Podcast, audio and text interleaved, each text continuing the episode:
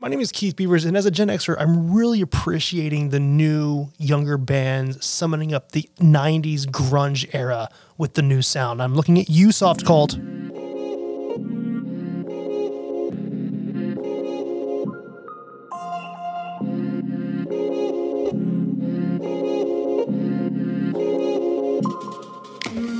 What's going on, wine lovers from the VinePair Podcasting Network? This is the Wine 101 Podcast. My name is Keith Beavers, and I am the Tastings Director of VinePair. Yup! Today, we continue our tale of Bordeaux and how it rose to prominence. Before we do so, we have to go all the way north, out of France, into the Netherlands. What is that?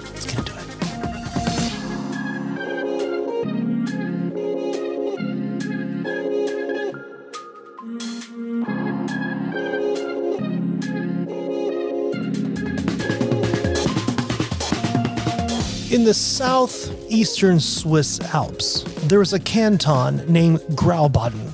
And in that canton begins one of the most important rivers of Europe, the Rhine River.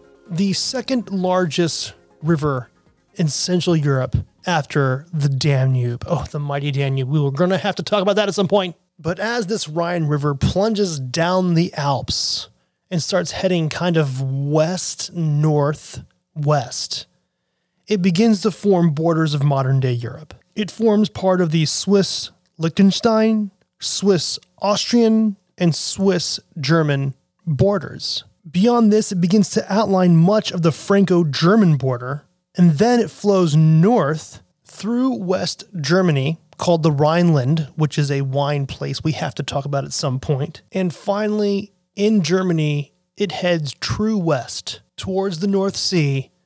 But before that, it has to go through the Netherlands. The Netherlands is a small ish Western European country, and its borders are Germany to the east, Belgium to the south, and the North Sea is its coastline, which sits in the north and western border of the country.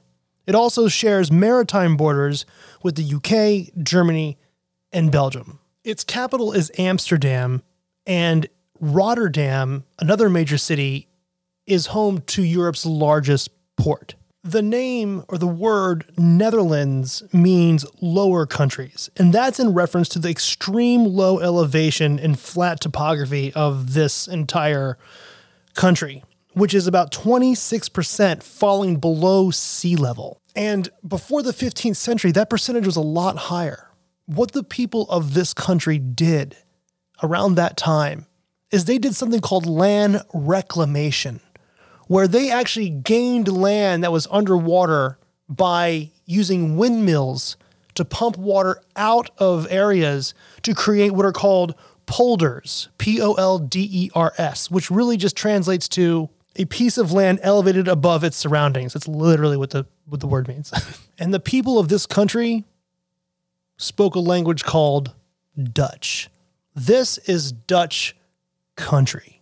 Now, the thing about the Netherlands is a little bit confusing in the modern times is that we know the word Holland, and sometimes we confuse Holland with the Netherlands. And it makes sense because two of the main provinces of the 12 provinces of the Netherlands are called Holland. There's North Holland and there's South Holland. And this is right, these provinces are right on the ocean. They're extremely important.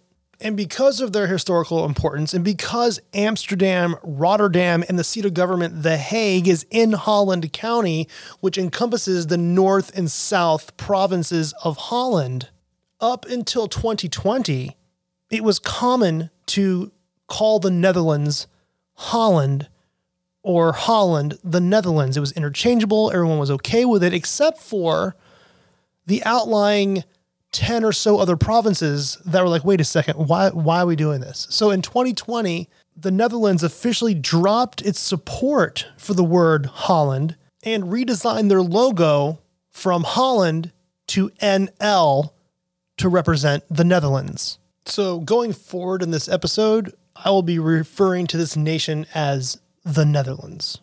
And just to be clear, they still speak Dutch.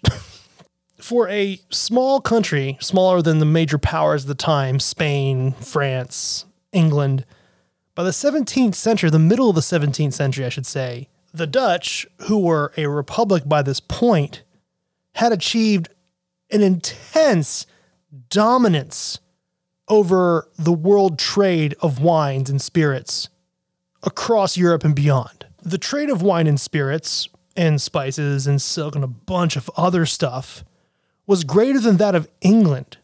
And England didn't like this at all. And at some point, they would get involved with the Navigation Acts of 1650, but that's a whole other history. And as far as Bordeaux is concerned, it was recorded by John Locke in 1678 that the Dutch conducted more trade through Bordeaux than England. I mean, just think about it. The Netherlands is connected to the Rhine River, one of the largest rivers in Central Europe, and it's also connected to all those tributaries. It's just, its reach from the North Sea is just immense. And the Dutch knew this. They had a seriously competent naval fleet, trading, and everything. But the problem was at some point in the 16th century, actually 1556, the Spanish conquered this area. But I'm getting ahead of myself. The United East India Dutch Trading Company would eventually be, for two centuries, the dominant trading company of the planet, known in Dutch as the VOC. And through this power, they would influence the future of Bordeaux tremendously.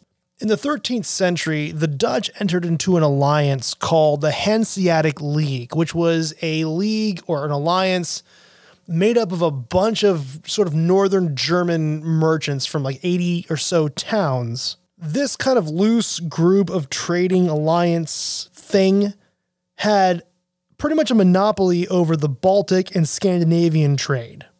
And with the alliance with the Dutch, the entire Hanseatic League, which now includes the Dutch, had access to the Atlantic trade routes. And that meant access to what were called, quote unquote, the wine rivers the Loire, Seine, Schelde, Maas, Rhine, Mosel, and Garonne. That's Bordeaux. So the Dutch, being part of this alliance, really started to enrich the country and its citizens. And these cities began to develop wealth or aristocracies or bourgeoisie in places like Ghent and Antwerp. And as is the case in noble societies throughout history, wine consumption was a mark of wealth, to the point where it's recorded that the noble houses spent more than a third of their expenditures on wine. To compare with that, the working folk, I guess they're the, the plebes, I don't know what could call them, the working man, if you will, is what they would say back in the day, would spend that much on bread alone. And most of this wealth was concentrated in Holland, what is today North and South Holland. And south of the South Holland province is a place called Zeeland. Yes, what New Zealand is named after. The Hollanders and the Zealanders would be the people that had a very important role in the transportation of wines from Bordeaux and La Rochelle to England and all the way through to the Baltic Sea because of that alliance. So that in the first quarter of the 14th century, wine represented 31% of imports into England and about 25% into the low countries surrounding Holland and Zeeland. That aristocracy we're talking about. And because of the Netherlands' position in this whole trading route, they actually gained most of the share of export of claret from Bordeaux. Claret meaning the red wines of Bordeaux. It seems that white wine was coming from La Rochelle in a place called Poitevin. Bordeaux had wine, but Bordeaux also had salt, a very important commodity back in the day. And Zeeland its capital today is called Middelburg, and Middelburg was a major stopping and transforma- transportation transformation transfer point for this trade. So what happened is the Dutch are sitting real pretty here. You know, they have control over basically the Garonne and the, the estuary. They actually, if you go up north from Bordeaux, there's La Rochelle. They have something going on there. Then you go north of Rochelle, you get into Zeeland, you're at Middelburg. Middelburg is a way to get product into the Netherlands and then out through the Baltic Sea into Scandinavia. And especially at the end of the Hundreds Year War in 1453, when England loses Gascony, the Dutch secure the lion's share of direct trade coming out of Bordeaux. But it's in the 16th century that things get real with the Dutch. A couple very important things happen in the 16th century, and one of them is that the Hanseatic League actually fractures. And the Dutch at this point are the major beneficiaries of that fractureness, fractureness, fracturedness. So now they control trade from Bordeaux all the way through the Netherlands, going east into the Baltic Sea into Scandinavia. They got it all. They have the Hanseatic League is them. Another big deal is they declare their independence from Spain. Now the Dutch are not aligned with the Hanseatic League. They have independence from Spain, and this is when their trading power begins to be realized.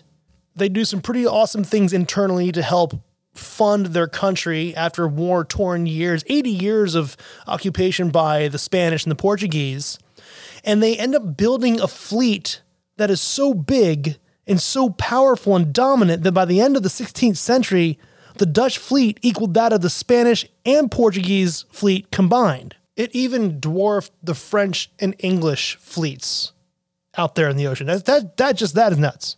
And here we are at the point I was in the beginning of the episode where the Dutch basically control world trade for about a century or so. And in 1682, it's documented that of the 224 ships which were loaded with wine in Bordeaux, they were Dutch. So the Dutch had the Bordeaux trade on lock, full stop. And as the Dutch grew and colonized other places, it's kind of a dark history. But wine remained a significant part of the trade, even as they were ramping up all different kinds of products from around the world. And wine, brandy, and I think even vinegar, which makes sense because wine, you know, vinegar was about 40% of the Dutch imports from France. And this is in the middle of about the middle of the 17th century. Although claret was a major part of this trade route from Bordeaux, one thing that was very clear up until the 17th century is wines didn't last very long on these long ship journeys. And because they were the dominant trading company at the time, if they asked you to do something in the wine industry to help them get the wine from A to B, you were going to do it. The Dutch were the first to introduce the allumette hollandaise, which means Holland candles, which are SO2 candles burned in barrels to kill bacteria. They also encouraged fortifying wine with brandy, port, Madeira, stuff like that.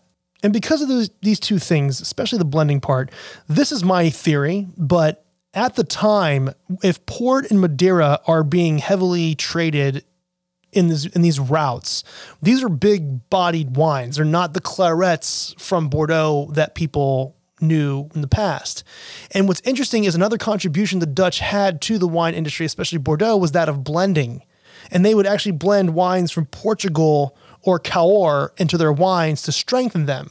And this is, I think, an indication. This is a, like the first indication where the wines of Bordeaux begin to have a little more weight to them and the days of the claret are starting to wane. And it is right here, wine lovers, where we have a major turning point in Bordeaux's history. Actually, one of the most major turning points. Something that, if it did not happen, who knows what would be going on today. The Dutch drain the Medoc marshes.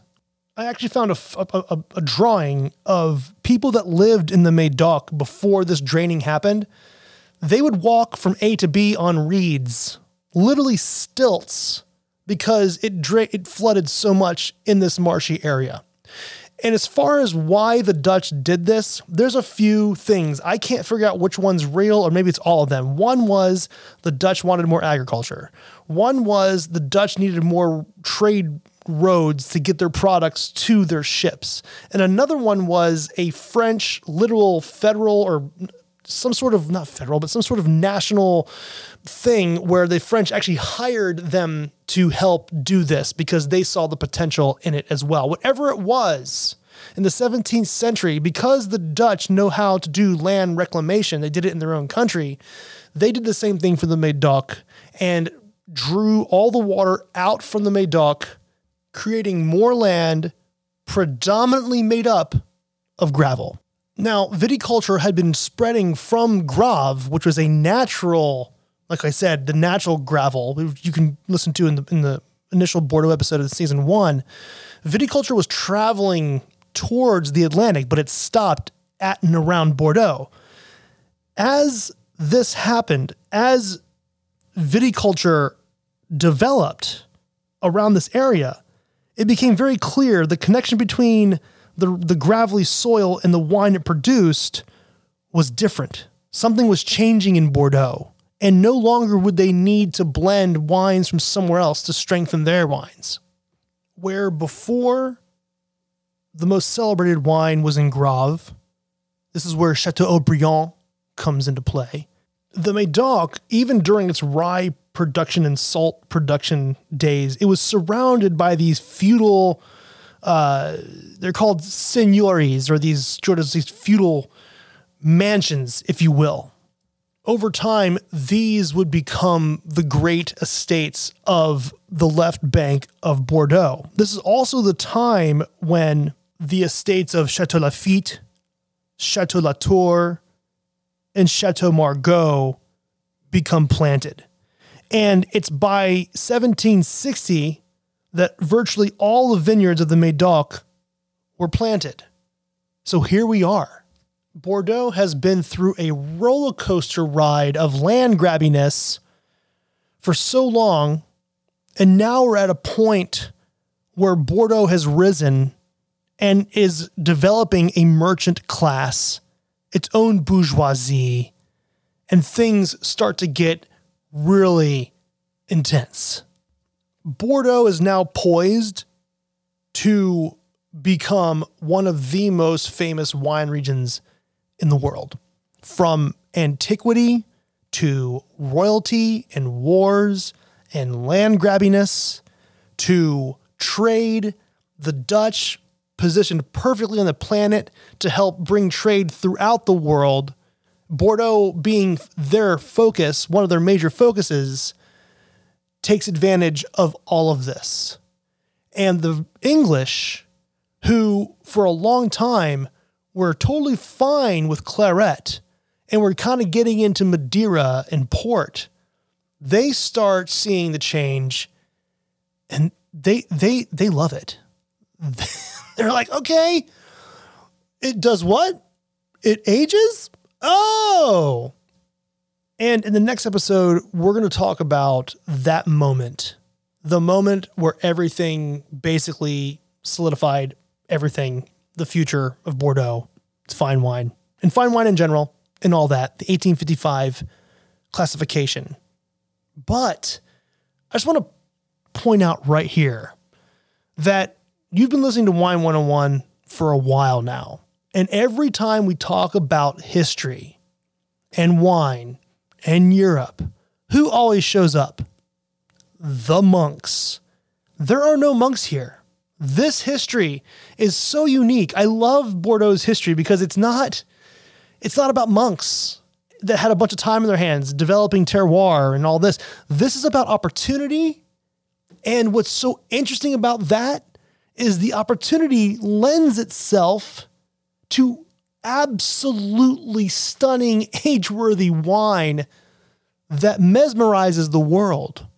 Yes, terroir is part sense of place, soil, microclimates, natural science. Yes, it's all part of it. But the the beneficial location of Bordeaux and the fact that the wines are like the way they are now, it's just mind blowing because it was not the work of abbeys. I just find that fascinating. Anyway, next week, get ready for Napoleon III. This dude was wild. See you next week. VinePair Keith is my Insta. Rate and review this podcast wherever you get your podcasts from. It really helps get the word out there. And now for some totally awesome credits. Wine 101 was produced, recorded, and edited by yours truly, Keith Beavers, at the VinePair headquarters in New York City. I want to give a big old shout out to co founders Adam Teeter and Josh Malin for creating VinePair. And I mean, big shout out to Danielle Grinberg, the art director of VinePair, for creating the most awesome logo for this podcast. Also, Darby Seaside for the theme song. Listen to this. And I want to thank the entire VinePair staff for helping me learn something new every day. See you next week.